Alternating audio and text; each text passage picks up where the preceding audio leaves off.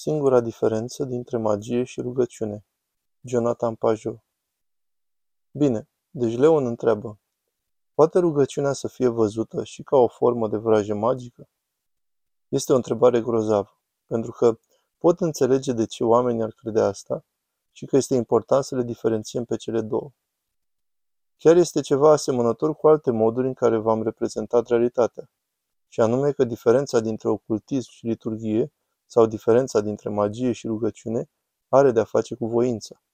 Are de-a face cu diferența dintre a-ți face sau nu voia ta, ca idee din telema, filozofie ocultă. Știți ideea lui Alistair Crowley că a-ți face voia este prima lege și că totul e centrat pe a-ți face voia. În timp ce rugăciunea nu este voia mea, ci facă-se voia ta. Așadar, deși ambele afectează realitatea și implică realitatea prin a avea sens, Ambele susțin ideea că cuvintele te pot transforma și pot transforma legătura ta cu realitatea.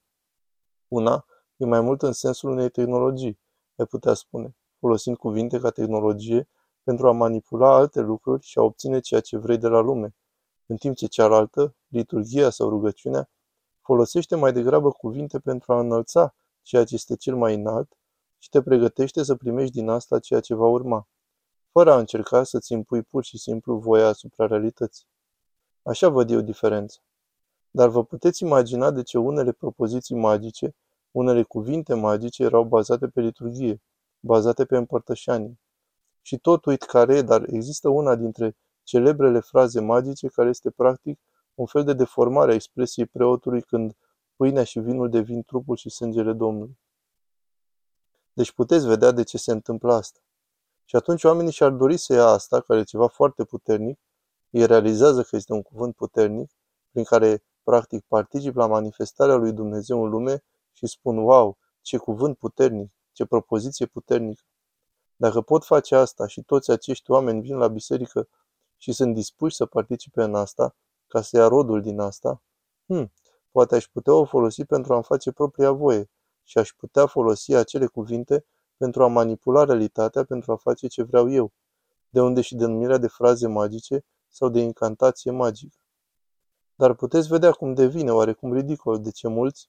Ah, cred că era hocus pocus fraza, care vine din transformarea pâinii în corp, dar nu sunt sigur. Da, cineva spune hocus pocus în chat. Și puteți vedea de ce vrăjile magice sunt de obicei cam înșelătoare și ciudate. Dacă te uiți la abracadabra, este ca E un cuvânt pe care poți să-l întorci cu susul în jos. Poți face toate aceste lucruri. Așa că ai spune că cu siguranță acea întrebare este importantă pentru că ai putea face asta. Ai putea folosi rugăciunea ca o vrajă magică, dacă îți imaginezi rugăciunea ca doar un mod, ca secretul. Ideea că tot ce trebuie să faci este să spui voința acolo, să scrii ce vrei pe o scrisoare, să o așezi în fața ta, să meditezi la ea, să-ți trimiți o scrisoare cu ceea ce vrei astfel încât să forțezi realitatea să manifeste ceea ce vrei de la ea. Și oamenii fac asta cu rugăciunea.